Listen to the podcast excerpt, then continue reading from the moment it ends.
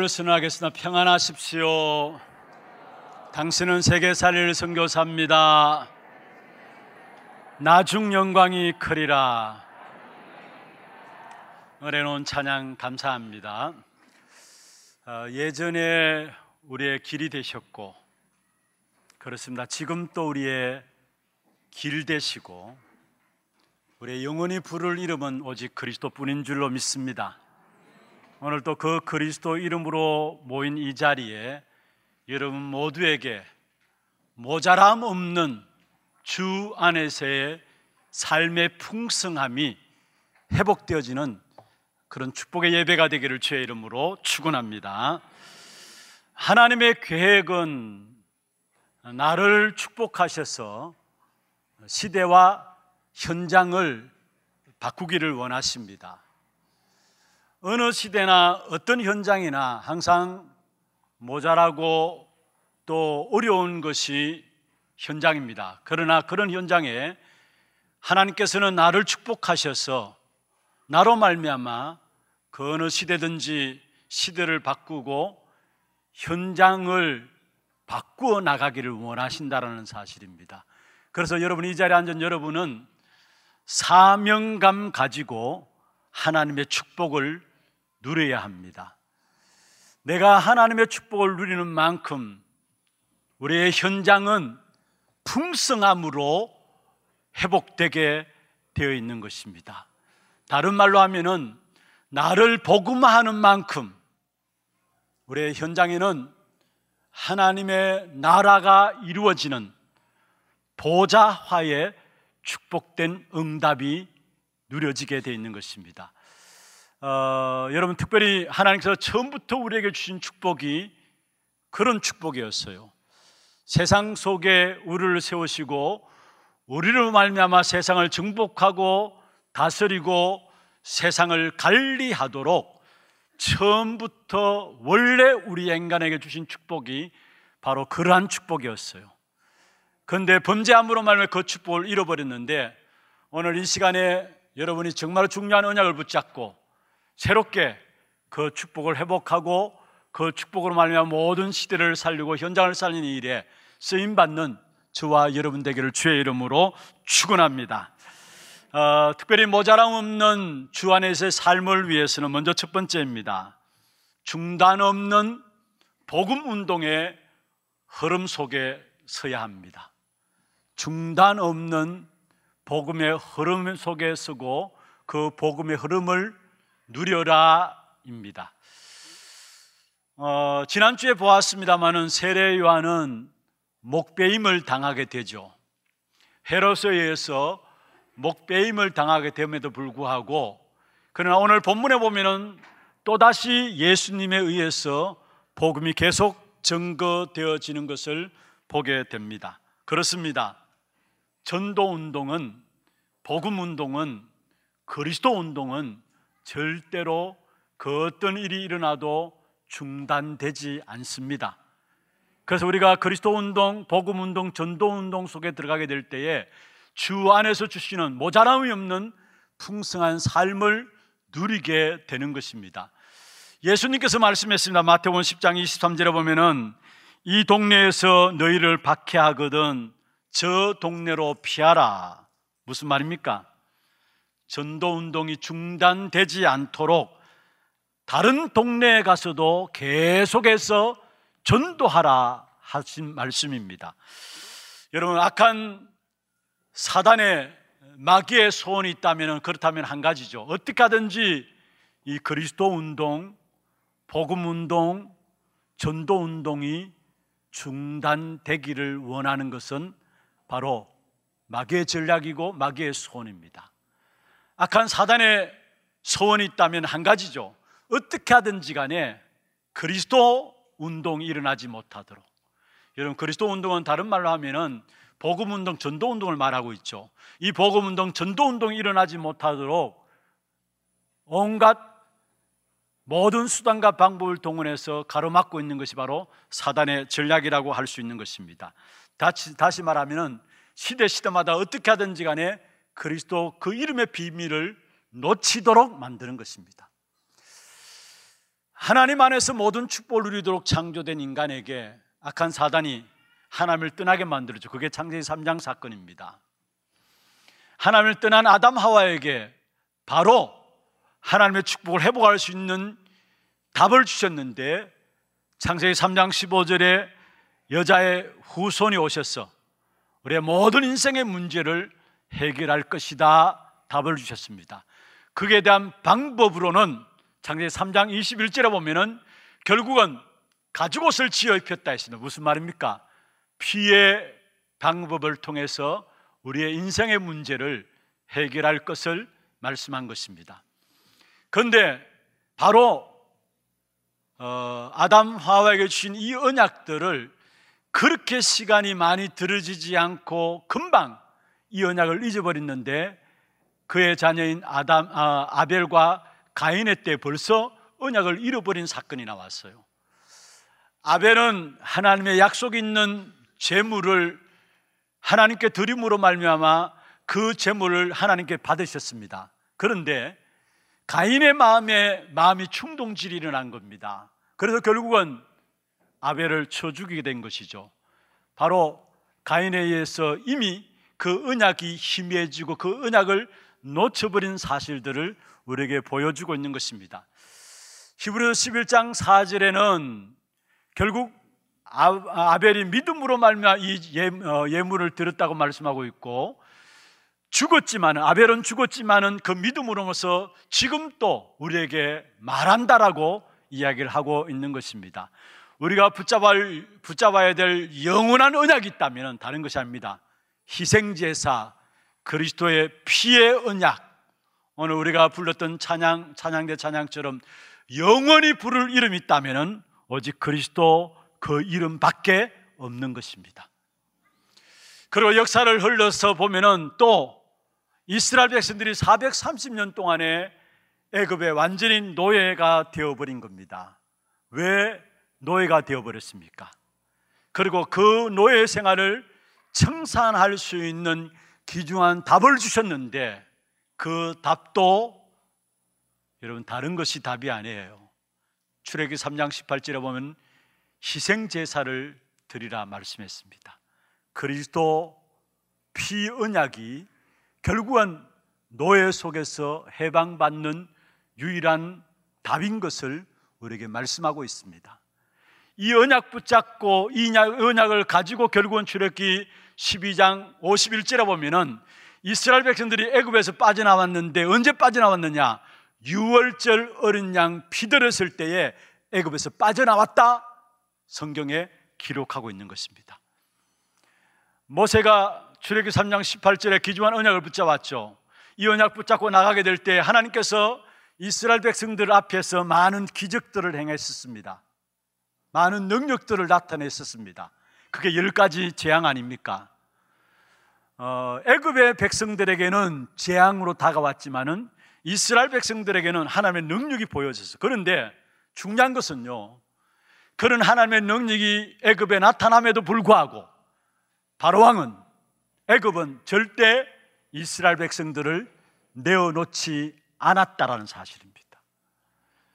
피재앙, 개구리 재앙, 이해 재앙, 열 가지 재앙을 내리는 동안에 애굽 백성들, 애굽의 바로 왕이 이스라엘 백성들을 내어놓았느냐? 아니라는 사실이에요. 결국은 하나님께서 이스라엘 백성들에게 오직 그리스도 피의 언약을 붙잡을 수 있도록 그렇게 몰고 가신 사실을 보게 됩니다. 그리스도 유일성을 붙잡을 수 있도록 그렇게 몰고 가신 사실을 보게 됩니다. 그래서 언제 이스라엘 백성들이 애굽에서 빠져나오게 됐느냐? 출애기 12장 51절에 바로 그날에 여호와께서 이스라엘 자손을 그 무리대로 애굽 땅에서 인도하여 내셨더라. 바로 그날에 여기에 그날에 이 말은 그 앞에 성경을 보면은 유월절을 지키는 그날에 무엇을 말하면 유월절은 어린 양을 잡아서 하나님께 제사 지는 날입니다. 어린 양을 잡았다는 말은 무엇을 말합니까? 어, 창세기 3장 21절에 가죽옷을 지어 입혔다는 말과 똑같은 말이고 출애기 3장 18절에 희생 제사 똑같은 말입니다. 피의 언약 오직 그리스도 이 언약을 붙잡고 이스라엘 백성들 애굽에서 빠져나왔다라는 사실을 말씀하고 있는 것입니다. 능력으로도 안 되었어요. 그 어떤 능력과 기적으로도 안 되었어. 그러나 우리가 시작에 볼 수 있지만은 어린 양의 피 발랐을 때 그 피 바른 그 순간에 이스라엘 백성들은 재앙에서 빠져나오는 그 축복을 누린 사실을 보게 됩니다. 그렇다면은 오늘 또 우리가 붙잡을 유일한 것은 뭐냐? 오직 그리스도 복음 운동, 전도 운동 그 흐름 속에 우리가 들어가야 된다는 말입니다. 여러분 구약이 모두가 그 중심으로 흘러가고 있고요. 신약에 와서도 마찬가지입니다.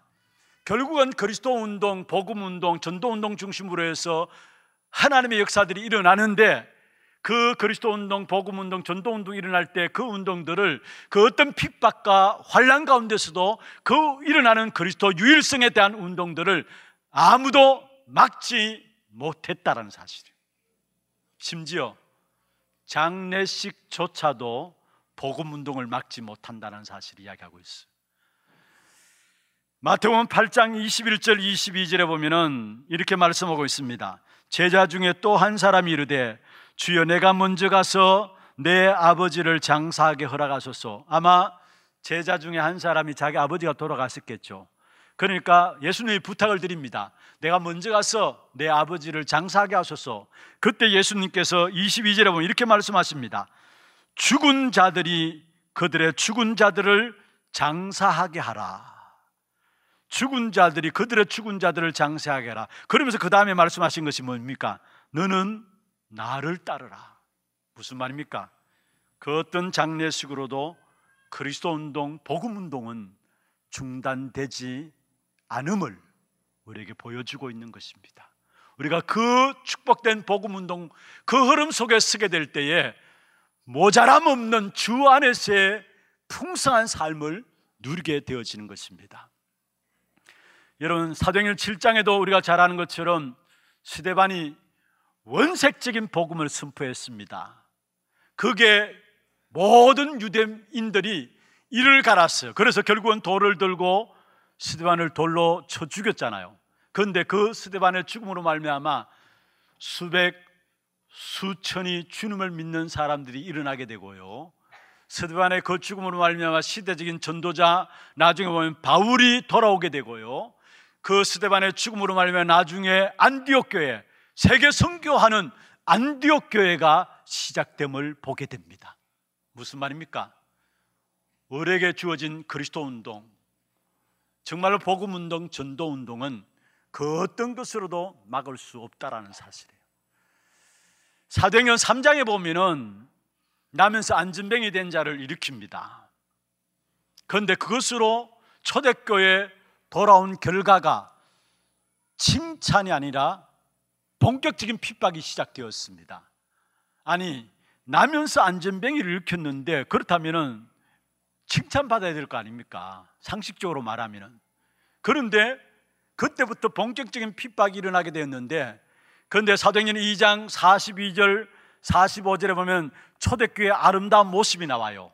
자기 재산을 자기 재산으로 여기지 않아요. 다 내어놓고 같이 나누어 쓰면서 부족함이 없었다고 했잖아요. 모자람이 없었다고 했잖아요. 그런데 사도행전 4장에도 보면은 똑같은 초대교회 2장에 있었던 똑같은 모습이 4장에 그대로 나와요. 무슨 말입니까? 핍박과 어려움 속에서도 그들은 흔들리지 않았다는 사실입니다. 왜 그렇습니까? 초대교회가 붙잡은 메시지가 그리스도 메시지를 붙잡았기 때문에 복음 운동, 전도 운동에 섰기 때문에 그 어떤 핍박 속에서도 흔들리지 않았음을 보여주고 있는 것입니다. 안전뱅이를 일으킨 사건 때문에 베드로와 요한이 종교법정 가운데 서게 됩니다. 그때 종교 지도자들이 베드로와 요한을 일컬어서 뭐라고 이야기합니까? 도대체 누구 이름으로 이런 일을 했느냐? 그때 베드로가 담대하게 이야기합니다. 유일성의 그리스도 이름이 선포되어지는 첫 번째 현장이죠. 다른 이로서는 구원 얻을 수 없다. 천하 인간에 구원 얻을 만한 다른 이름을 우리에게 주신 적이 없다. 그리스도 이름, 그리스도 유일성, 참된 복음 운동, 전도 운동의 가장 중요한 핵심인 그리스도 이름을 선포하는 사실들을 우리에게 보여주고 있습니다. 사도행 5장에 보면은 교회 안에 시험거리가 들었습니다.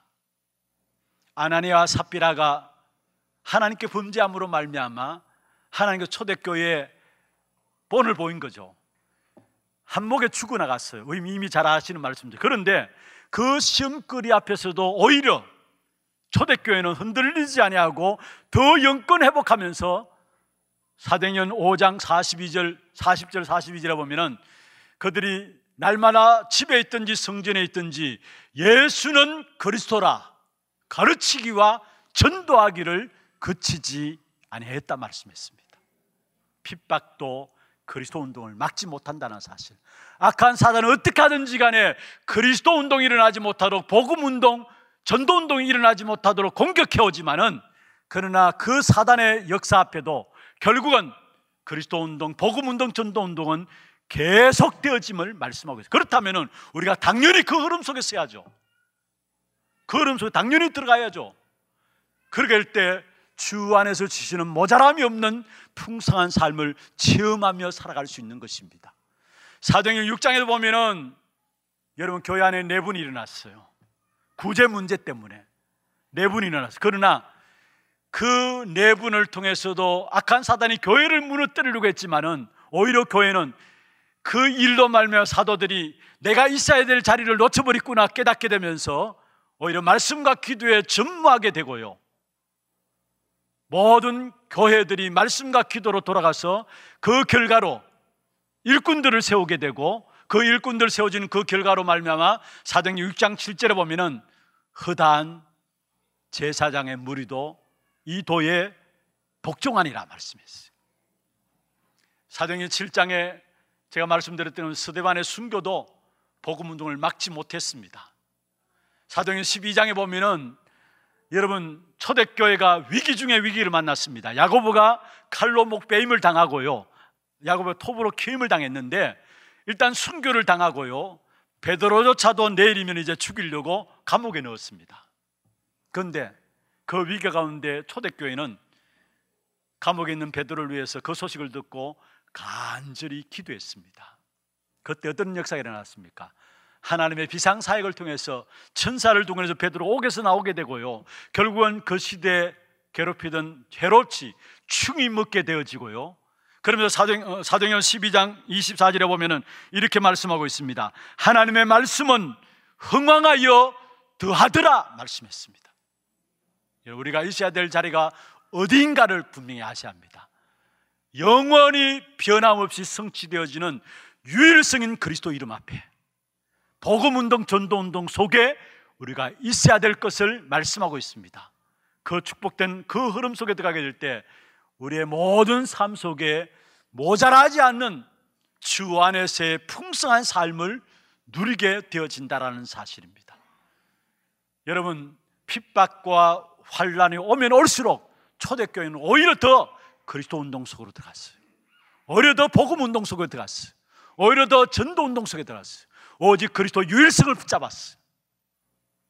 또 여러분 우리가 복음 운동하다 보면 그리스도 이름 붙잡고 응답받다 보면은 우리는 자칫 응답받고 좋은 일 생기면은 놓칠 수 있어요. 많은 응답받은 부분들 또 너무나 잘 되고 좋은 일 생기면은 나도 모르게 그 복음 그리스도의 유일성을 놓칠 수 있는데 아닙니다. 좋은 일 생기면 생기는 대로 그것 가지고 또 그리스도 언약을 붙잡는 겁니다. 야고보서 5장 13절에 보면은 이렇게 말씀하고 있습니다. 고난 당하는 자가 있느냐 기도하라 했어요. 그리고 즐거운 자가 있느냐 찬송할 것이다 했어요. 14절은 병든 자가 있느냐 장로들을 초청해서 병 낫기를 기도하라 했어요. 무슨 말입니까? 복음 누리면서 좋은 일을 당하는 그 축복의 비밀들을 말하고 있는 것입니다. 사도행전 4장 어, 빌립보 4장 4절에 보면은 바울이 감옥에 쓰야겠습니다. 기뻐하라. 내가 다시 말하느니 기뻐하라. 항상 기뻐하라. 무슨 말입니까? 어떠한 상황 속에서든지 복음 누리면서 정말로 기뻐하고 좋은 일이든 그렇지 않은 일이든 기뻐할 것을 말씀하고 있습니다. 사도행 13장 1절에서 10절에 보면은 나면서 안전병이 된 자를 일으켰죠.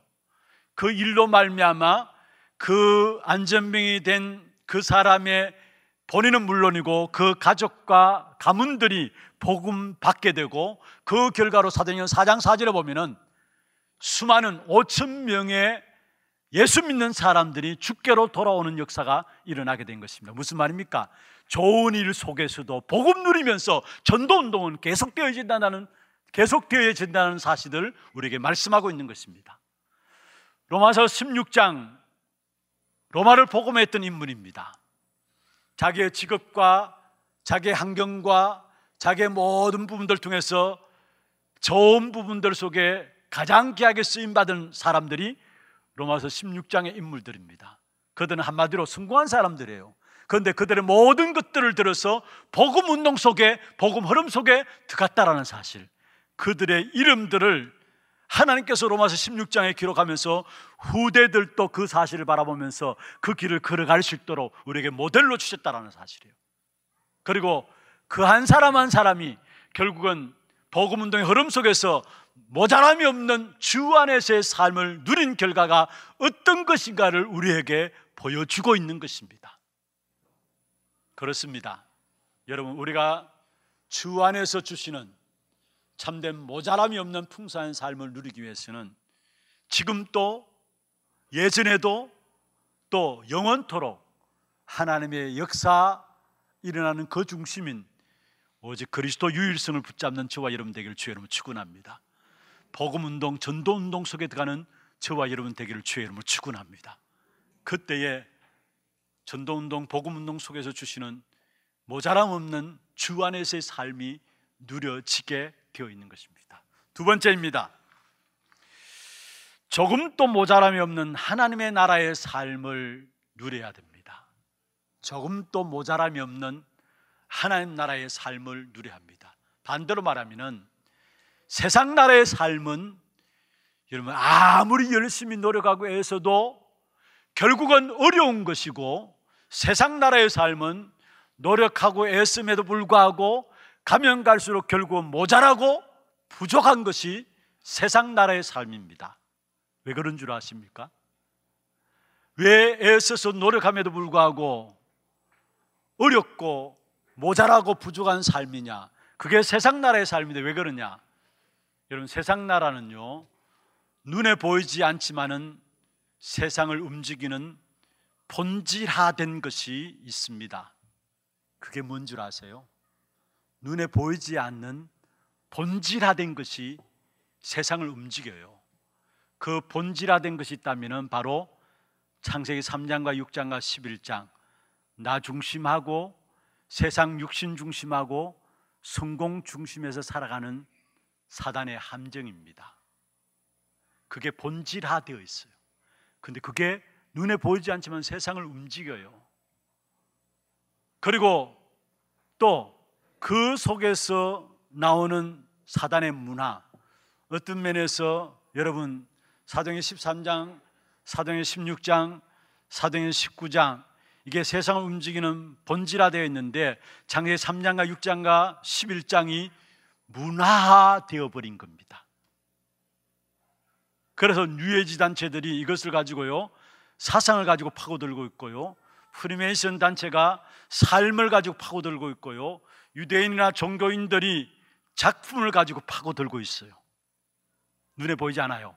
그러나 본질화 되어져서 그게 세상을 움직여요.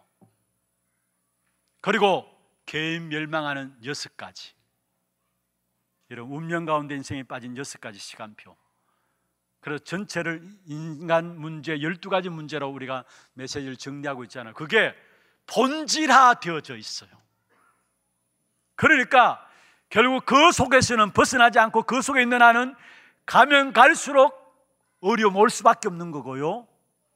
가면 갈수록 모자람과 부족함이 올 수밖에 없는 것입니다. 여러분, 창세기 3장에 하나님을 떠나자 말자. 창세기 3장 16절에 19절에 보면은 이 땅이 고통 가운데 빠지고 수고하게 되고 어려운 가운데 빠질 것이다. 결국 가시던 물과 은근키를 내게 될 것이다. 말 무슨 말입니까? 아무리 노력해도 인생은 고난에서 벗어나지 못한다라는 거. 그러면 3장 19절에 보면 중요한 말씀했습니다. 너는 흑이니 흑으로 돌아갈지라 했어요.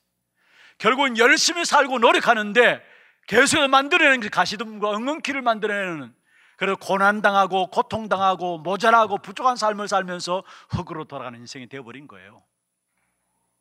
그리고 창세기 6장 1절에 7절에 나오는 말씀처럼 세상의 겉으로는 번성하는 것 같지만은 아니에요, 여러분. 창세기 6장 5절에 무슨 말씀하고 있습니까? 사람들의 제약이 세상에 간영하다 했습니다. 가득하다 말하고 그의 마음으로 생각하는 모든 것이 항상 앞칼 뿌림을 보시고 제약이 가득하고 세상 사람들의 생각이 악할 뿐이니까 거기에서 계속해서 재앙의 역사들이 일어나는 거예요. 번성해 가는 것처럼 세상이 겉으로는 보여지는데 내면으로는 해결되지 못하는 재앙들이 계속 일어나는 거예요. 그리고 창세기 11장 1절에서 9절에 나오는 말씀처럼 발전하는 것처럼 보입니다만은 그러나 혼란들은 더 가중되어 버리는 것이 바로 세상 나라의 삶입니다. 여러분, 세상 나라에서는 번창하는 것만 가지고 안 된다라는 사실이에요.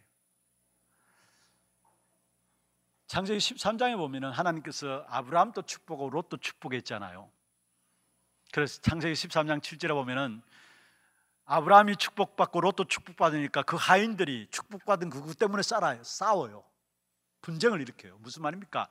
세상에서 아무리 축복받아도 그 결과는 분쟁만 나오게 된다라는 사실이에요. 그게 세상 사람들의 삶이에요.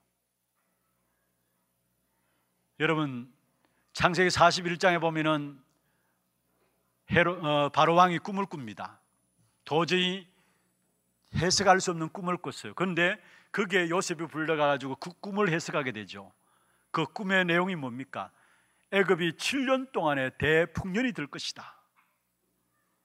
그리고 풍년 이후에 7년 동안 대흉년이 될 것이다. 그러면 창세기 41장 30절에 보면은 이 땅이 기근으로 망하리라. 여러분 이게 역사입니다. 그 막강했던 힘 있는 애굽이 기근으로 망하게 되었고요. 역사 속에 바벨론, 역사 속에 로마 어느 강대국도 망하지 않은 적이 없었어요. 무슨 말입니까? 세상에 그 어떤 것으로도 만족함을 줄 수 없다라는 거. 어려움을 더할 뿐이지, 혼란을 더할 뿐이지, 그 어떤 것에도 만족함이 없다라는 사실을 말씀하고 있어요. 여러분, 이 사실을 이미 너무나 잘 알았던 전도자 솔로몬이 중요한 이야기를 했어요. 전도서 12장 1절에서 10절에 보면은 세상의 모든 것 헛되고 헛되니 헛되도 다 했어요. 아무것도 모르는 사람이 그렇게 이야기했다면은 아무것도 가지지 못한 사람이 그렇게 이야기했다면은 미친놈이다 이야기할 수 있을 것인데요. 모든 것들 해본 솔로몬이 모든 세상의 부귀영화를 다 누려봤던 솔로몬이 뭐라고 이야기했느냐? 세상의 모든 것 헛되고 헛되다. 헛되도다 했어요. 그리고 세상의 모든 것 심지어 어느 정도로 이야기했느냐? 바람을 잡는 것 같다 했어요. 여러분, 바람을 잡을 수 있나요? 여러분 손으로 바람을 잡을 수 있나요? 그게 세상 삶이라는 거예요. 그래서 늘 모자랄 뿐이고요. 늘 갈급할 뿐이고 늘 어려울 뿐이에요. 그래서 전도서 12장 10절에 보면 바람을 잡는 것 같다 이야기하면서 그 마지막에 뭐라 했느냐면은 해 아래에서의 모든 수고가 무익함이로다. 아무것도 이로움이 없다라는 거예요. 세상 나라의 삶이 그렇습니다. 바둥바둥 여러분 살아남으려고 애씁니다마는 그러나 하나님 나라를 알지 못하고 세상 나라 중심으로 살아가게 될 때 결국은 어려움 당할 수밖에 없는 것이고요. 모자라고 부족함 가운데 빠질 수밖에 없는 것입니다. 그러나 하나님께서 우리에게 모자라지 않는 축복의 삶을 하가시는데 그 축복의 삶이 있다면 다른 것이 아닙니다. 하나님의 나라의 삶입니다. 그것을 붙잡고 나가게 될 때 모자라지 않는 축복된 역사들을 우리가 누릴 수 있도록 하나님께 약속하셨어요. 요한복음 2장에 보면은 예수님께서 첫 번째 행하신 기적입니다. 너무나 잘 아시죠? 잔치집에서 손님들이 왔었기 때문에 포도주를 내놓게 됩니다. 근데 원래는 손님들이 오면은 잔치집마다 포도주를 내놓을 때에 좋은 포도주를 내놓습니다. 그리고 취하면은 여러분 술 취하면은 술이 좋은 것 들어가든 안, 안 좋은 것 들어가든 술 맛을 모르잖아요. 그래서 취한 후에 안 좋은 걸 내놓습니다. 그런데 예수님께 가져가서 예수님을 통해서 나온 이 포도주를 손님들이 먹고 뭐라 했습니까? 나준 것이 더 좋았더라 했습니다. 무슨 말입니까? 여러분, 정말 우리의 모든 것들을 가지고 주님 앞에 그리스도 앞에 나아가고 그리스도께 맡기게 될 때에 그리스도가 우리 인생의 주인 될 때에 중요한 것은 지금보다도 시간 가면 갈수록 나중의 것이 더 풍성하고 더 좋은 것으로 하나님께서 축복하시게 돼 있다는 사실이에요. 하늘에 보화가 있다고 했어요. 마태복음에 그렇게 말씀하고 있죠. 조음이나 동욕이나 도둑이 들지 않는 하늘의 보화에 너희 모든 보물을 쌓아놓으라 했어요. 다시 말하면 세상 나라에 다른 하나님의 나라가 있다라는 거. 그 하나님 나라의 삶을 살기 위해서 그 중심의 방향을 맞춰 나갈 때 하나님은 부족하고 모자라고 어려운 세상 나라의 삶이 아니라 풍성한 그리스도 안에서 주 안에서 주시는 삶이 따로 있다라는 사실을 말씀하고 있는 것입니다. 그래서 바울이 빌립보서 4장 19절에 말씀했습니다. 뭐라고 말씀했느냐? 여러분, 만문의 주인인 되신 주님께서 너희 모든 쓸 것을 채우시리라. 정말로 하나님 나라의 삶을 바라보며 나갈 때 하나님께서는 우리의 모든 쓸 것을 채우시리라. 할렐루야. 우리의 피로를 채우시리라 말하지 않았어요. 아니, 피로를 채우신다만 해도 고마운 것인데 피로를 채우시자 말하지 아니하고 너희 모든 쓸 것을 채우시리라. 우리는 우리의 필요한 것만 구하잖아요. 그런데 하나님은 우리의 있어야 될 것을 다 아시고 무엇이 필요한 걸 다 아시고 쓸 것을 채우시는 하나님이십니다. 정말로 우리의 중심이 하나님 나라의 삶을 바라보며 그 삶을 추구하며 나가게 될 때 하나님 우리의 모든 쓸 것을 채우시리라 말씀하고 있습니다. 주 안에서 모자라지 않는 축복으로 우리에게 역사하시겠다는 말이죠. 이스라엘 백성들이 출애굽기 16장에 보면 강야기를 가는 동안에 매일 하나님께서 이스라엘 백성들에게 만나를 내려셔서 남지도 않고 모자라지도 않게 하셨습니다. 그게 하나님 백성들을 하나님께 이끄시는 방법이었습니다. 그런데 그 부분을 곤도후서 8장 15절에 보면은 많이 거둔 자도 남지 않았고 적게 거둔 자도 거기에 보면은 적게 거둔 자도 모자라지 않았다 했어요. 무슨 말입니까?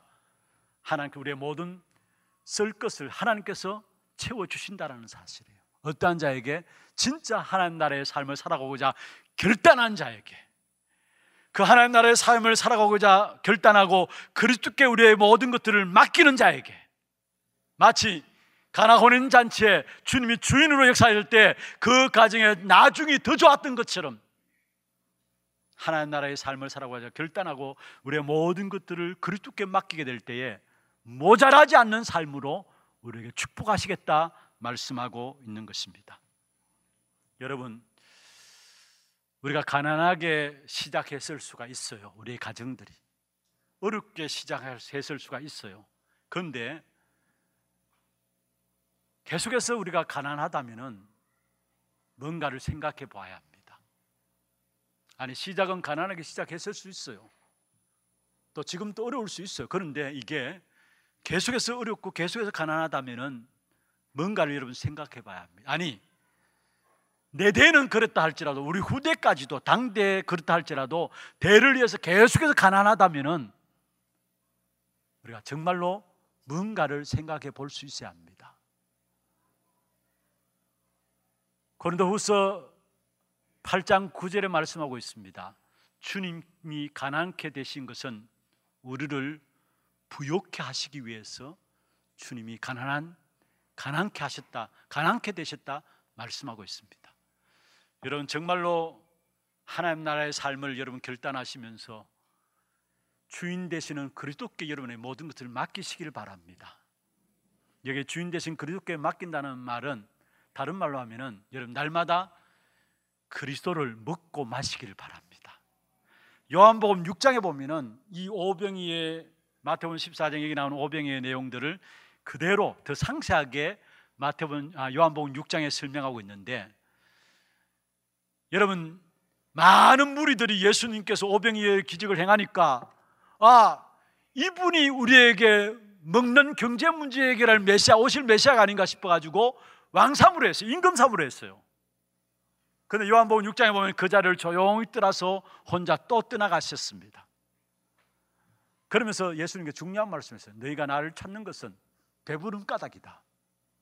그러면서 중요한 말씀을 요한복음 6장 28절 29절에 말씀하고 있는데 썩을 양식을 위해서 일하지 말고 영생하도록 있을 양식을 위해서 일하라 했어.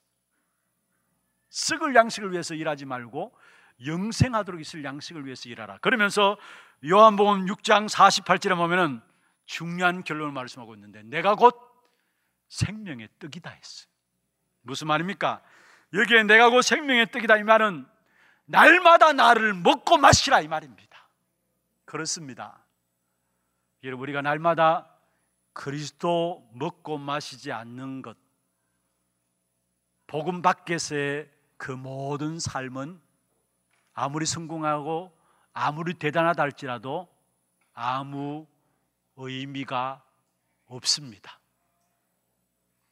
여러분 복음 밖에서 잘 될 수 있어요. 성공할 수 있다니까요. 그러나 그러한 삶은 아무 의미가 없습니다.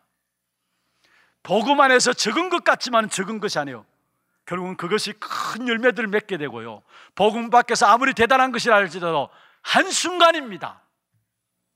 여러분 날마다 저와 여러분 어디에 있어야 되느냐? 정말로 생명의 떡이신 그리스도를 먹고 마시는 그 속에 있기를 주의 이름으로 축원합니다. 다시 말하면은 그리스도를 먹고 마시란 말은 무슨 말입니까? 복음의 능력으로 날마다 살아가란 말이에요. 그 능력으로만이 창세 3장과 6장과 11장의 문제를 해결할 수 있는 것이고요. 그 복음의 능력으로만이 다시 말해서 그리스도를 먹고 마심으로 말미암아 창세 어, 사도행전 16장과 13장과 16장, 19장의 그 문화를 뒤집을 수 있는 것입니다.